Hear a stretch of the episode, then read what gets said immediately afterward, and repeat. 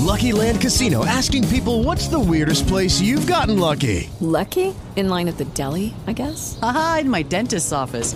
More than once, actually. Do I have to say? Yes, you do. In the car, before my kids' PTA meeting. Really? Yes. Excuse me, what's the weirdest place you've gotten lucky? I never win and tell. Well, there you have it. You can get lucky anywhere, playing at LuckyLandSlots.com. Play for free right now. Are you feeling lucky? No purchase necessary. Void where prohibited by law. 18 plus. Terms and conditions apply. See website for details.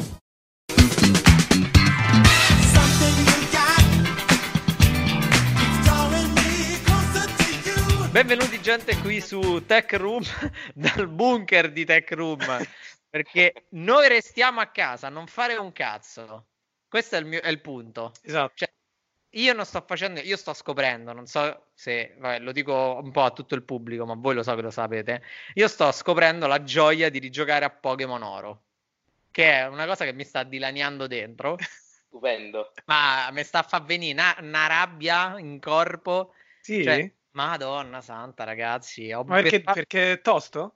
Perché per prendere la seconda, cioè io allora vorrei finire il gioco solo con un Pokémon, tant'è vero che c'ho il Pokémon a livello 24 e però il problema è che ovviamente non è che cioè, avevo scontato il fatto che bisogna allenarlo per molto e quindi tipo sto allenando e è un po' la rotta di coglioni. Poi mi sta veramente dando fastidio una cosa che mi dava già fastidio quando ero piccolo, il fatto che tu basta che vai nell'erba, nei cose, e ti spawnano sempre sti cazzo di Pokémon. Quindi sì, mamma mia, massacrante. Mamma, io mi ricordo infatti che da piccolo avevo la prima cosa che compravo al negozio era il repellente, lo spammavo in continuazione. Vedi, ragazzi, vabbè, io l'ho giocati tutti e l'altro ieri ho finito Pokémon Scudo, hanno cambiato un po' le dinamiche, i Pokémon li vedi nell'erba, quindi ti attaccano e puoi anche scappare. Già è più figo, almeno vedi, insomma. Ammazza che roba. Vabbè, ma io sto emulando sul Game Boy Advance, Cioè, sì. Voi siete ricchi, cazzo. Che console c'avete, oh? La Switch, però sta quarantena mi ha fatto male. In 3 giorni ho comprato 5 giochi. Che cazzo. No, io vado di PS4. Pokémon emulo anche io. Che bello. Però sì, diciamo la PlayStation in questi casi salva un po' le vite. Beati voi, mamma mia. Ma tu niente, ci avevi detto nella puntata scorsa che... Volevo trovare, bravissimo, stavo cercare la mia Play 4, però poi è scoppiata sta epidemia, quindi non ho potuto cercarla.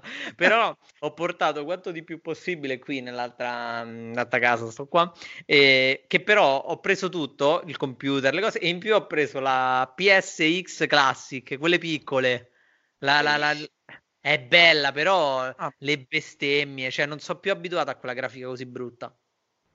Mi dà fastidio, mi dà veramente fastidio. Io ho scoperto che abbonandoti allo Switch online, all'abbonamento della Nintendo Switch, ti danno l'opportunità di giocare tutti i giochi del Nintendo NES e tutti i retro gaming. E quindi sto riscoprendo Zelda vecchio, Mario Kart il primo uscito. E non va bene, perché sto sul letto a passare le giornate con queste cose in mano. Mamma mia.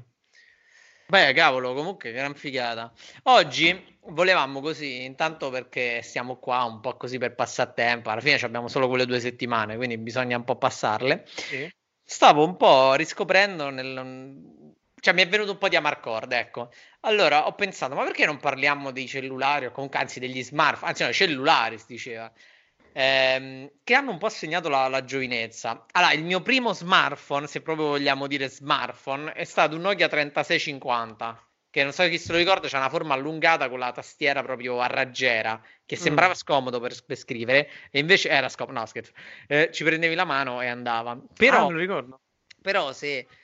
Però se dovessi proprio pensare ancora più indietro, forse il mio primo telefono, e questa è veramente una chicca, è il Telit Giugiaro, disegnato da Giorgetto Giugiaro. Io intanto cerco, allora, che non ricordo. Telit. Ah, mazza, Giugiaro. No, allora, il design per un bambino era la merda, perché tutti c'avevano i Nokia, super belli, Però ripensarlo con gli occhi del grande era molto, molto bello.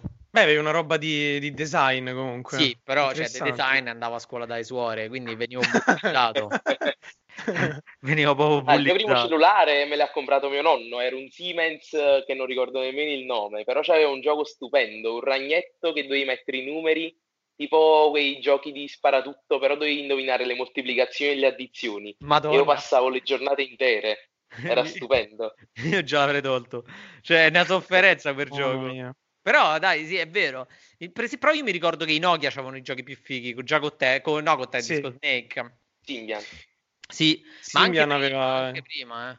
Anche sì, prima, anche... cioè, tipo il Nokia 3330, il 3310, cioè comunque erano molto molto fighi. Io per come telefoni non ho mai avuto un Nokia come... No. Tra i primi due, nei primi due telefoni no. Il mio primo telefono è stato un Siemens C95, credo. Quello che la tastiera formava tipo una X, praticamente. Ah, ho capito, forse. Ed era figo, devo dire. E poi da là sono passato al mio preferito di sempre, che è il RAZR.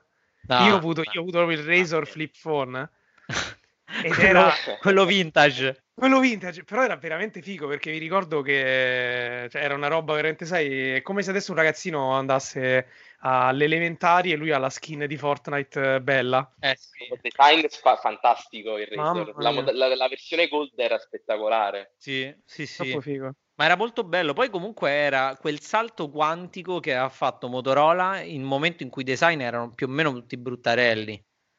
Cioè, ha fatto sto design super figo, sto telefono incredibile, e a me piaceva tantissimo, ce l'aveva mia madre, ma io no, cioè, lo desidero, cioè, mi piaceva molto. Era proprio bello, e tra l'altro la cosa figa era, mi pare, per quel tempo, tutti i telefoni clamshell, quindi così, flip phone, non avevano il display esterno a colori. Mentre questo qui aveva il display esterno, era a colori. Sì, può darsi. E la cosa interessante era che se tu appunto avevi un wallpaper sul display esterno, quando poi lo richiudevi vedevi il tuo wallpaper però in miniatura. Figata. Ed era una figata, perché io molte volte ricordo che risvegliavo questo display solo per guardare il wallpaper, che avevo tipo una macchina da corsa. E lo risvegliavo e guardavi la macchina da corsa e basta, era una cosa incredibile. Ma a proposito di flip phone, giusto perché abbiamo Fulvio, tu l'hai comprato, l'hai visto il Razor? Cioè, ti piace? Il Razor l'ho toccato qualche minuto, però ragazzi è troppo sotto i competitor. Ma sì. Pure come hardware, non mi può far uscire un cellulare con quell'hardware a quel prezzo. Sì. La gente compra il flip di conseguenza. Ma lo Z Flip invece? L'hai visto, ti piace? È bellino, però ragazzi sono contro i flip. Anch'io. Contro i flip. Sì? E devo essere immediato l'uso col cellulare. Bravo.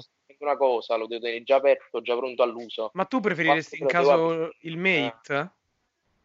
Che cosa? Tu in caso quindi preferiresti avere il Mate? Perché almeno il Mate è un cellulare che puoi usare subito, ma volendolo puoi aprire se vuoi fare un uso più tablet tipo. Il Fold? Sì, il Mate XS. Il Mate XS sì, però è una bestia quello. È vero, è una cosa... Non riuscirei mai ad usarlo. È veramente strano usarlo, secondo me. Veramente non strano. Non sono ancora propenso a questa tecnologia. Neanche me. No, neanch'io.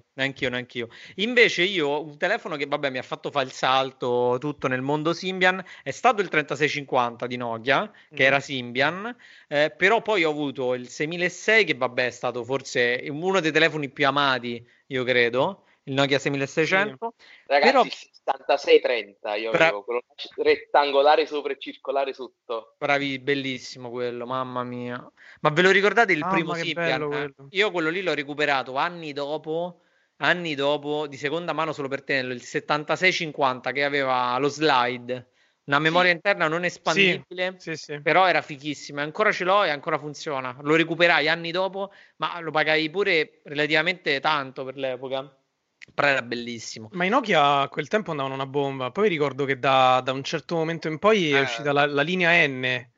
Bravo, è lì la linea N, lì è cambiato tutto. Cioè io mi ricordo avevo l'N75 e mi ricordo quando è uscito l'N95.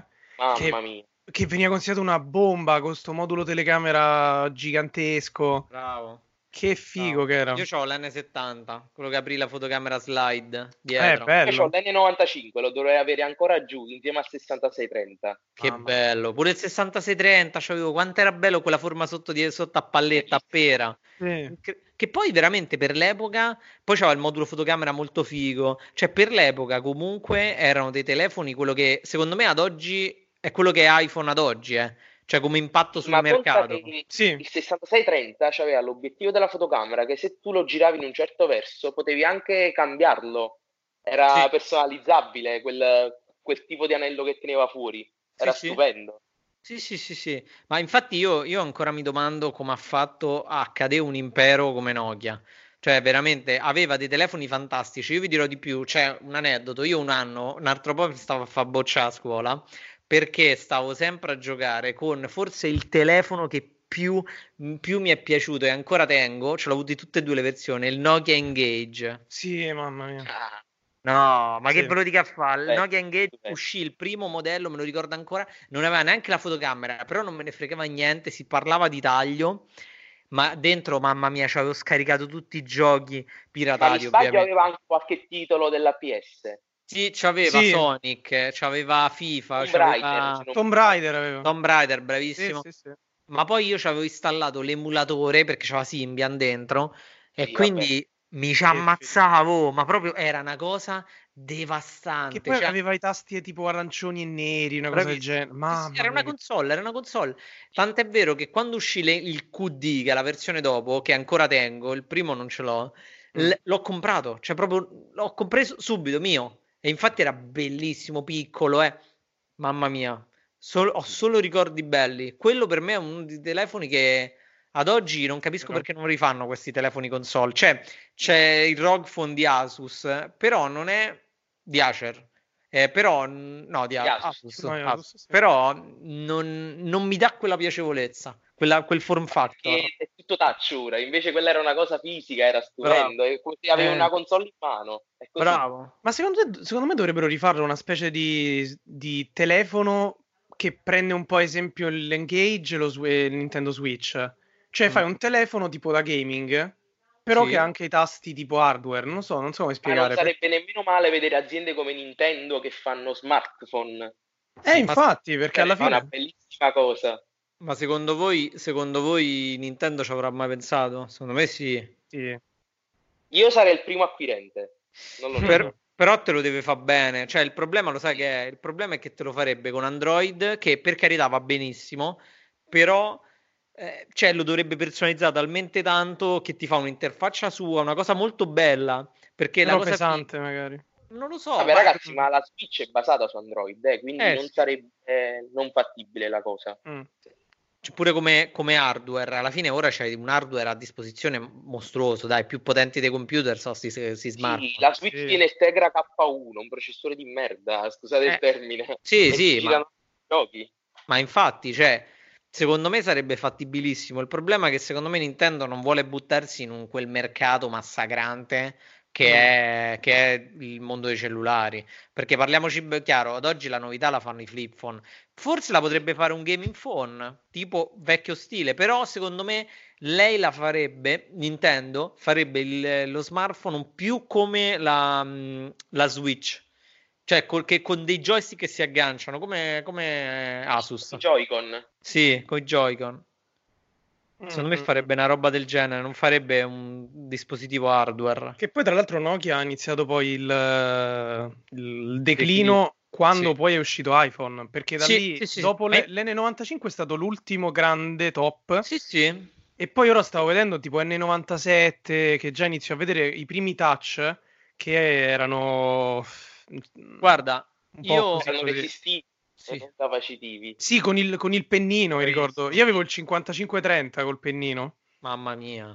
Sì, una roba incredibile. Ma io invece ho dopo l'Engage, l'N70 mi si è sfondato, è caduto e presi un telefono veramente di merda, un 6613, un Symbian piccolino, una cacata, però la fortuna mia volle che l'anno dopo uscì il primo iPhone e lì cambiò tutto.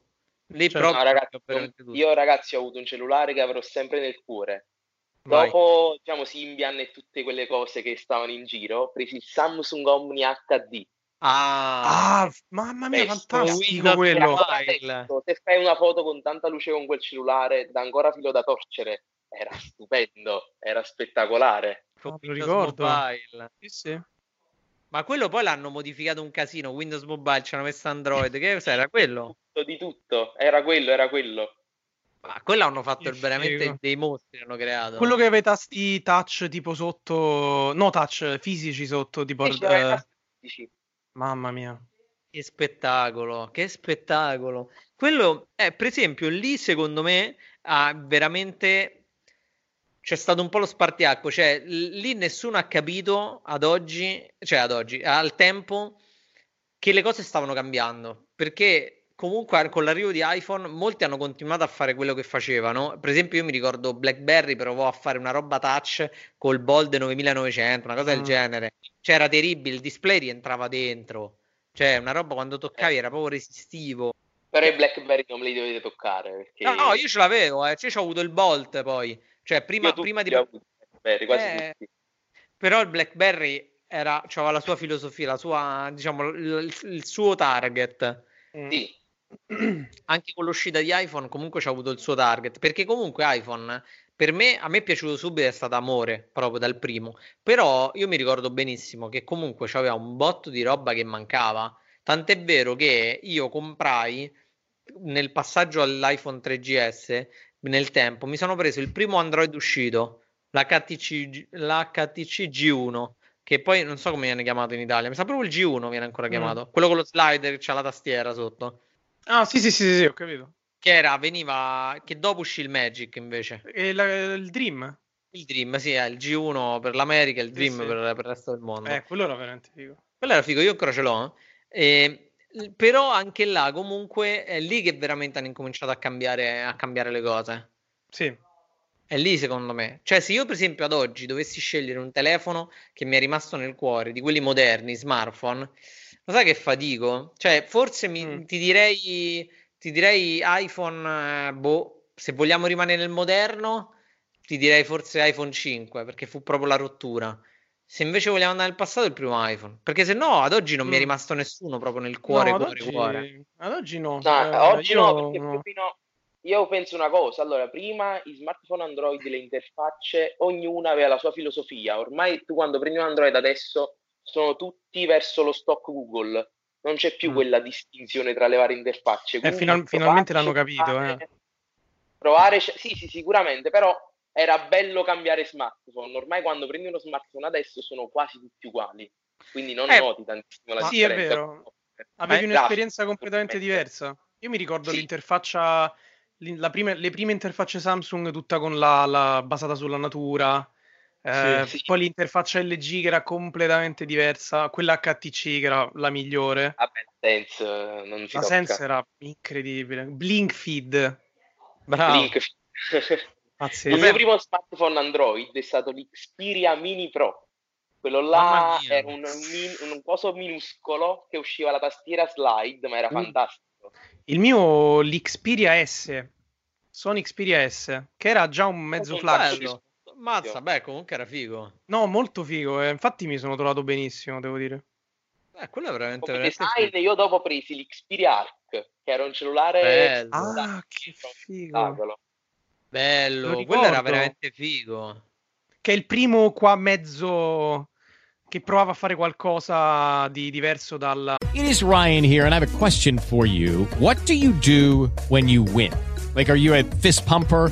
A woo-hooer, a hand clapper, a high-fiver. I kind of like the high-five, but if you want to hone in on those winning moves, check out Chumba Casino. At ChumbaCasino.com, choose from hundreds of social casino-style games for your chance to redeem serious cash prizes. There are new game releases weekly, plus free daily bonuses, so don't wait. Start having the most fun ever at ChumbaCasino.com. No purchase necessary. VGW Group. Void where prohibited by law. See terms and conditions. 18+. With Lucky Land Slots, you can get lucky just about anywhere. Dearly beloved, we are gathered here today. Has anyone seen the bride and groom? Sorry, we're here. We were getting lucky in the limo and we lost track of time.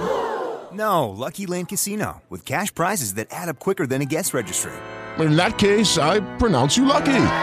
Play for free at LuckyLandSlots.com. Daily bonuses are waiting. No purchase necessary. Void where prohibited by law. 18 plus. Terms and conditions apply. See website for details. Dalla... Sì, come design pure. Dal telefono piatto, insomma, dalla mattonella. Ma Sony ci ha sempre avuto belle trovate. Sì.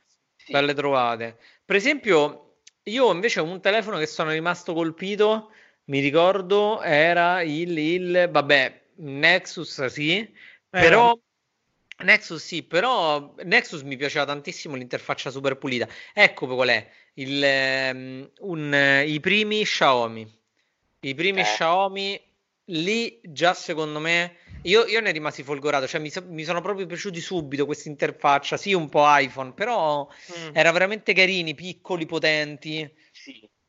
Lì poi, ho cominciato dal Mi 2 con Xiaomi, dal Mi 2. Mi 2 era figo, mamma mia. C'è un tecnico che lavora in un laboratorio che aggiusta i cellulari, che aveva una conoscenza e se li faceva arrivare. Ci facevamo arrivare questo Mi 2, ma è stato fantastico. Poi Mi 2, Mi 3, Mi 4, è stato il primo, diciamo, dopo l'LG Optimus Dual, il primo processore dual core su un cellulare, e ho cominciato anche il modding. Là è stata la scoperta. E con quell'LG e il Mi 3, Ubuntu, ROM su ROM, non si capiva niente. Mamma mia. Io il modding l'ho iniziato col Galaxy Nexus. Sì, mi ricordo. Era di base. Io con l'LG Optimus Dual.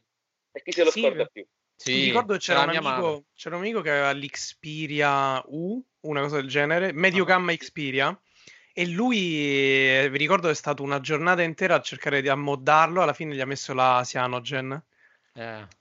Questo Xperia U con la Cyanogen era una cosa incredibile.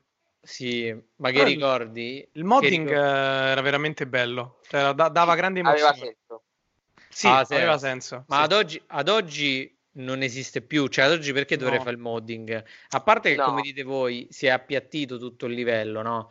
Cioè, allora, io non sono un utilizzatore Android, o almeno lo ero in passato, ora proprio zero. Però a voi vi piace questo appiattume a livello proprio di interfacce, cose, oppure un po' rimpiangete i tempi andati, che insomma con le ROM, con le cose? Secondo me è più bello ora. Sì, ora è più bello. Sì. Però non lo so, è un po' strana come domanda, perché un po' difficile. Perché c'era molta distinzione prima, ora la distinzione è poca. Esatto. Nel senso, se abbassi la linea delle notifiche di Samsung, di HTC, di Sony, sono tutte uguali adesso. Invece era bello quando accendevi lo smartphone prima e vedevi com'era quell'interfaccia. C'era la voglia di scoprire l'interfaccia. Invece ora... Però da un punto di vista, almeno io la vedevo da un punto di vista di un malato Nexus, che già ero dal primo, e io la vedevo un po' strana, perché... Capivo che Google voleva l'interfaccia stock e mi era veramente strano vedere come tutti i brand e le altre aziende fossero così lontani da come lo intendesse Google, e quindi poi, sai, era anche facile, magari lo sfottò da parte poi dell'utente iPhone, che ti diceva che non c'è l'omogeneità e non c'è l'uniformità di interfacce. Quindi adesso un po' mi fa piacere, perché almeno vedo, quando io vedo per esempio la One UI di Samsung, è proprio una bella interfaccia, non solo è utile, è proprio anche bella, però certo, come dice Fulvio, manca un po' il brivido di prendere un Xperia e dire vediamo Sony cosa ha fatto di strano in questo telefono, mentre adesso c'è tutto un po' più attivo. Faceva modding, la ROM che mettevi era su base Google, quindi alla fine si andava sempre là. Sì. Ma infatti poi alla fine qual era la cosa che fai? Toglievi tutta quella merda che ti caricavano sopra, perché Samsung, io mi ricordo il primo Note, l'N7100 mi sembra, bravissimo, cioè io la prima cosa che feci, moddarlo a cannone subito, però a parte che se moddavi con la Siano perdevi la S Pen, però comunque guadagnavi una reattività mostruosa. Sì, perché era in quel momento che ti accorgevi, almeno io col modding mi sono accorto proprio dell'impatto che può avere un'interfaccia ottimizzata bene sulle prestazioni, perché mettevi la Cyanogen e volava, mentre con una skin proprietaria Cioè, perché poi comunque i processori non erano così performanti, no? Quindi magari Samsung metteva gli effetti grafici per ogni azione che facevi, l'animazione complicata, toccavi, mi ricordo c'era il wallpaper che ogni tocco simulava una goccia che cadeva tipo nell'acqua, cioè appesantire inutilmente un'interfaccia, tutte queste interfacce barocche proprio. Però guarda com'è cambiata la cosa, cioè prima noi volevamo l'esclusività, cioè un prodotto che si distinguesse dalle altre, cioè HTC metteva quell'interfaccia, Samsung metteva le sue caratteristiche, così. Invece ad oggi cosa vogliono le persone? La velocità, la reattività, che il telefono sia sempre veloce, non si impalli, e quindi hanno dovuto togliere tutto quello che prima era caratterizzante, tant'è vero che il Pixel poi fa da padrone, cioè è l'espressione massima, o ad oggi sono gli Android One, se proprio vogliamo. Sì, proprio del minimal. Sì. A livello di interfaccia, sì. Però anche là, secondo me, un po' era un periodo bastardo, perché da una controparte avevi Apple che effettivamente il suo iPhone, pure gli iPhone 4, erano comunque veloci rispetto alla controparte Android. Sì. Era proprio un altro mondo. Quindi lì la differenza era veramente pesante, cioè incominciavi ad avere Apple ha incominciato un pochino a perdere colpi quando HTC ha incominciato a scendere in campo con vari M e così via. M7, alziamo le mani. Sì, perché poi HTC, a differenza degli altri brand, è stata una delle prime che ha iniziato a usare materiali premium come Apple, perché Samsung usava sempre il plastico policarbonato. Cioè io mi ricordo l'S5 di Samsung, che era il cerottone, quando in realtà c'era Apple che faceva i telefoni con retro in vetro e la cornice in acciaio, alluminio. Ma forse quello che ha penalizzato Google è stato proprio questo, che all'inizio, prima dei Pixel, i Nexus non erano dei top di gamma. No. Non erano dei veri e propri top di gamma. Cioè le fotocamere stavano sotto tutti, se ricordate. Sì, quindi c'è stato sempre questo divario, cioè Google non ha mai puntato al top. Invece mo con i Pixel la cosa sta un po' cambiando. Beh, sì, si è ribaltata. Ha capito che secondo me c'è margine. Cioè le persone vogliono quel telefono, però gli devi dare un prodotto che qualitativamente sia alla pari degli altri top, se no che cacchio mi compro? Cioè spendo 600 euro, c'è una fotocamera di merda, l'estetica è pure di merda, è quello, cioè è abbastanza un po' ridicolo. È vero che c'è la Google Experience, però la gente ad oggigiorno vuole pure altro. Tra l'altro io, mentre stiamo parlando, ho preso il Nexus 4 che ho qui in mano, che bello. Pazzesco, ed è penso il mio preferito. Tutto vetro. Sì, perché poi è stato tipo il primo Nexus che ha prestato attenzione ai materiali. Però scivolava come scivolava veramente con piacere. Sì, scivola tuttora tantissimo, nonostante sia piccolo, però. Invece io sono forse uno dei pochi che ha amato il Nexus 6P. A me piaceva tantissimo. A me piaceva tantissimo. Sì, anche io l'ho avuto per proprio tanto tempo. Mm-hmm. Però mi ricordo scaldava. Esatto, perché scaldava, sì, aveva il processore che scaldava.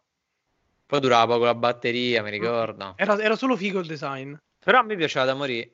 Io veramente quello c'è impazzì, la comprai proprio dallo store Google e veramente mi è impazzito. Invece io non ho mai avuto questo amore totale per i OnePlus. Ho avuto il primo su invito, poi non è mai scattato.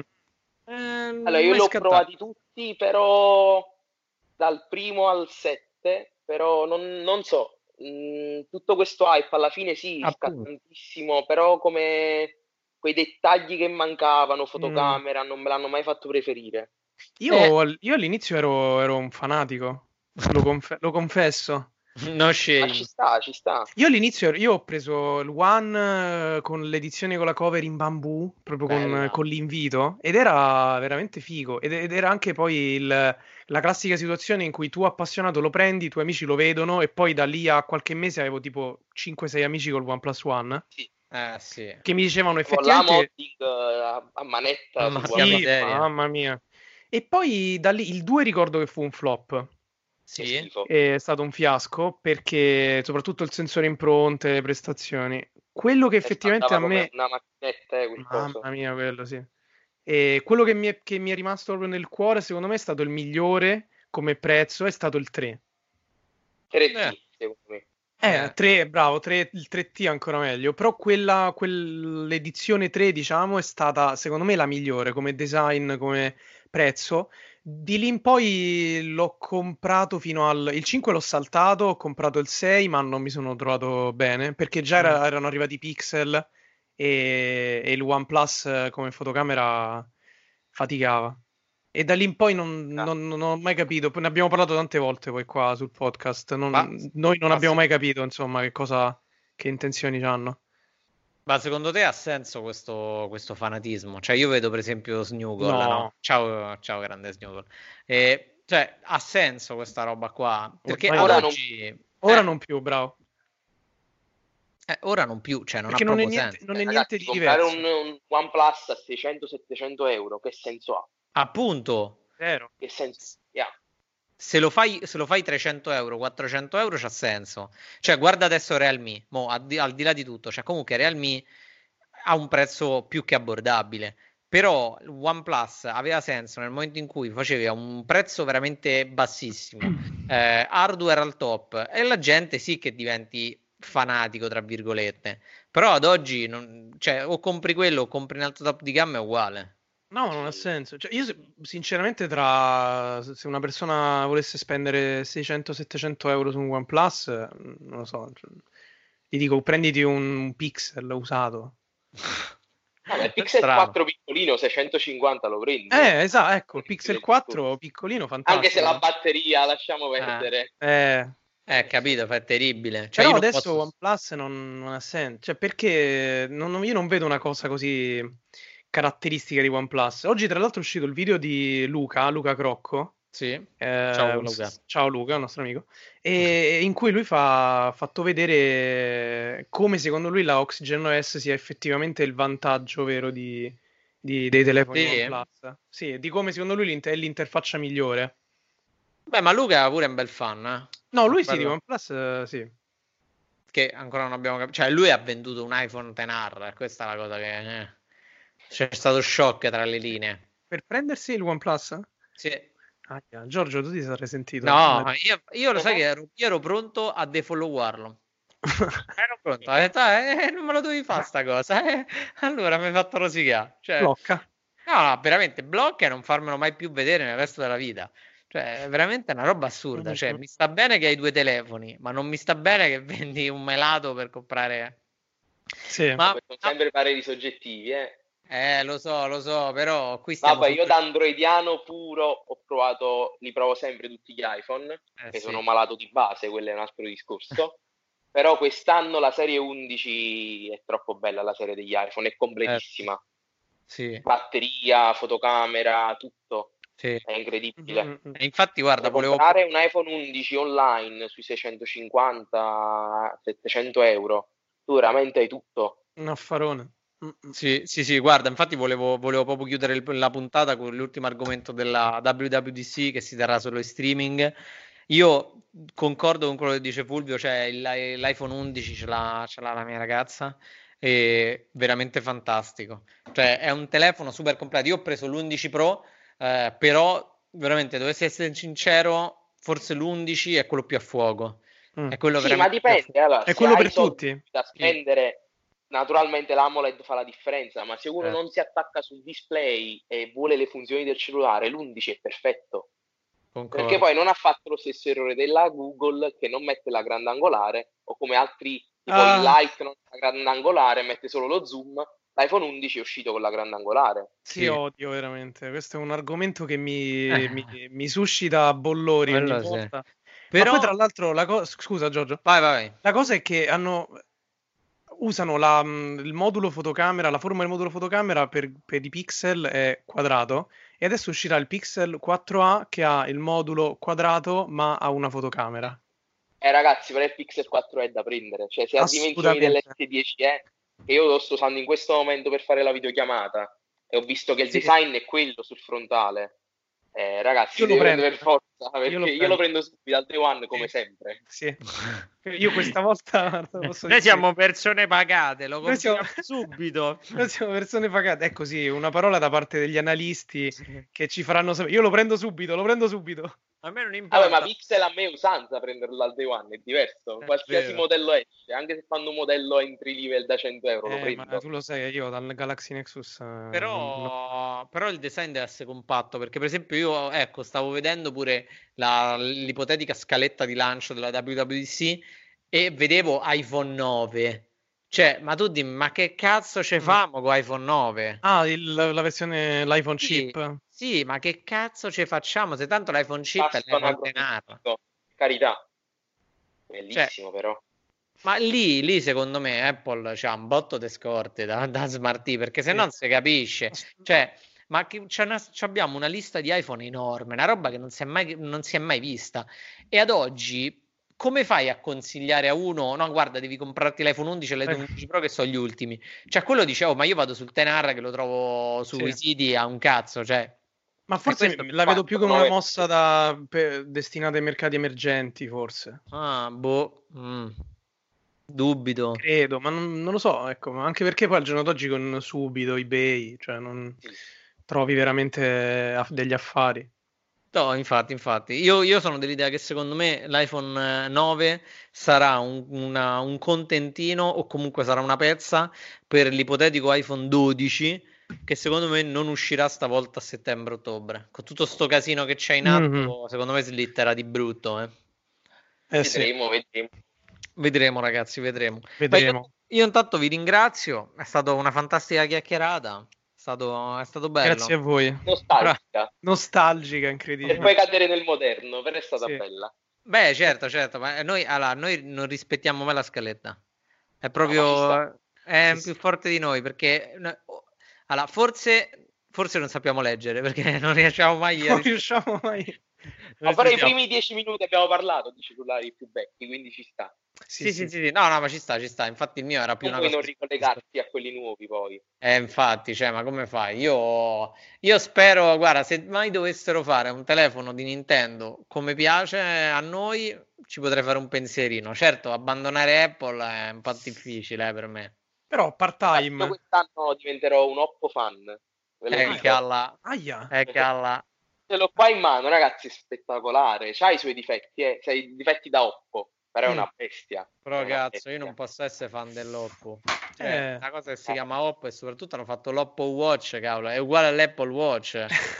Cioè, purtroppo questi produttori asiatici non riescono a fare orologi che non siano uguali all'Apple Watch. È incredibile questa roba. Che poi Apple Watch è pure brutto, cioè, porca di una puttana. Non è che dici hanno fatto un design, sai, rivoluzionario, hanno copiato il meglio.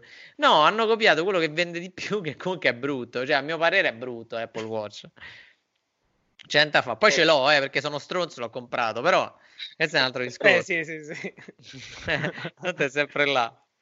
Mannaggia la puttana. Beh, ragazzi, noi ora ci sparparliamo qui per casa, ricordatevi. Va benissimo. Andiamo a giocare con la Nintendo. Andiamo esatto. Di voi, mannaggia la miseria, va.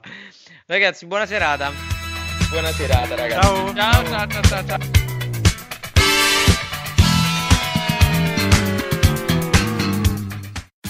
Tax day is coming. Oh, no. But if you sign up for Robinhood Gold's IRA with a 3% match, you can get up to $195 for the 2023 tax year. Oh, yeah. Sign up at Robinhood.com/boost by tax day to get the biggest contribution match on the market. Subscription fees apply. Investing involves risk. 3% match requires gold for 1 year from first match. Must keep IRA for 5 years. Robinhood Financial, LLC, member SIPC.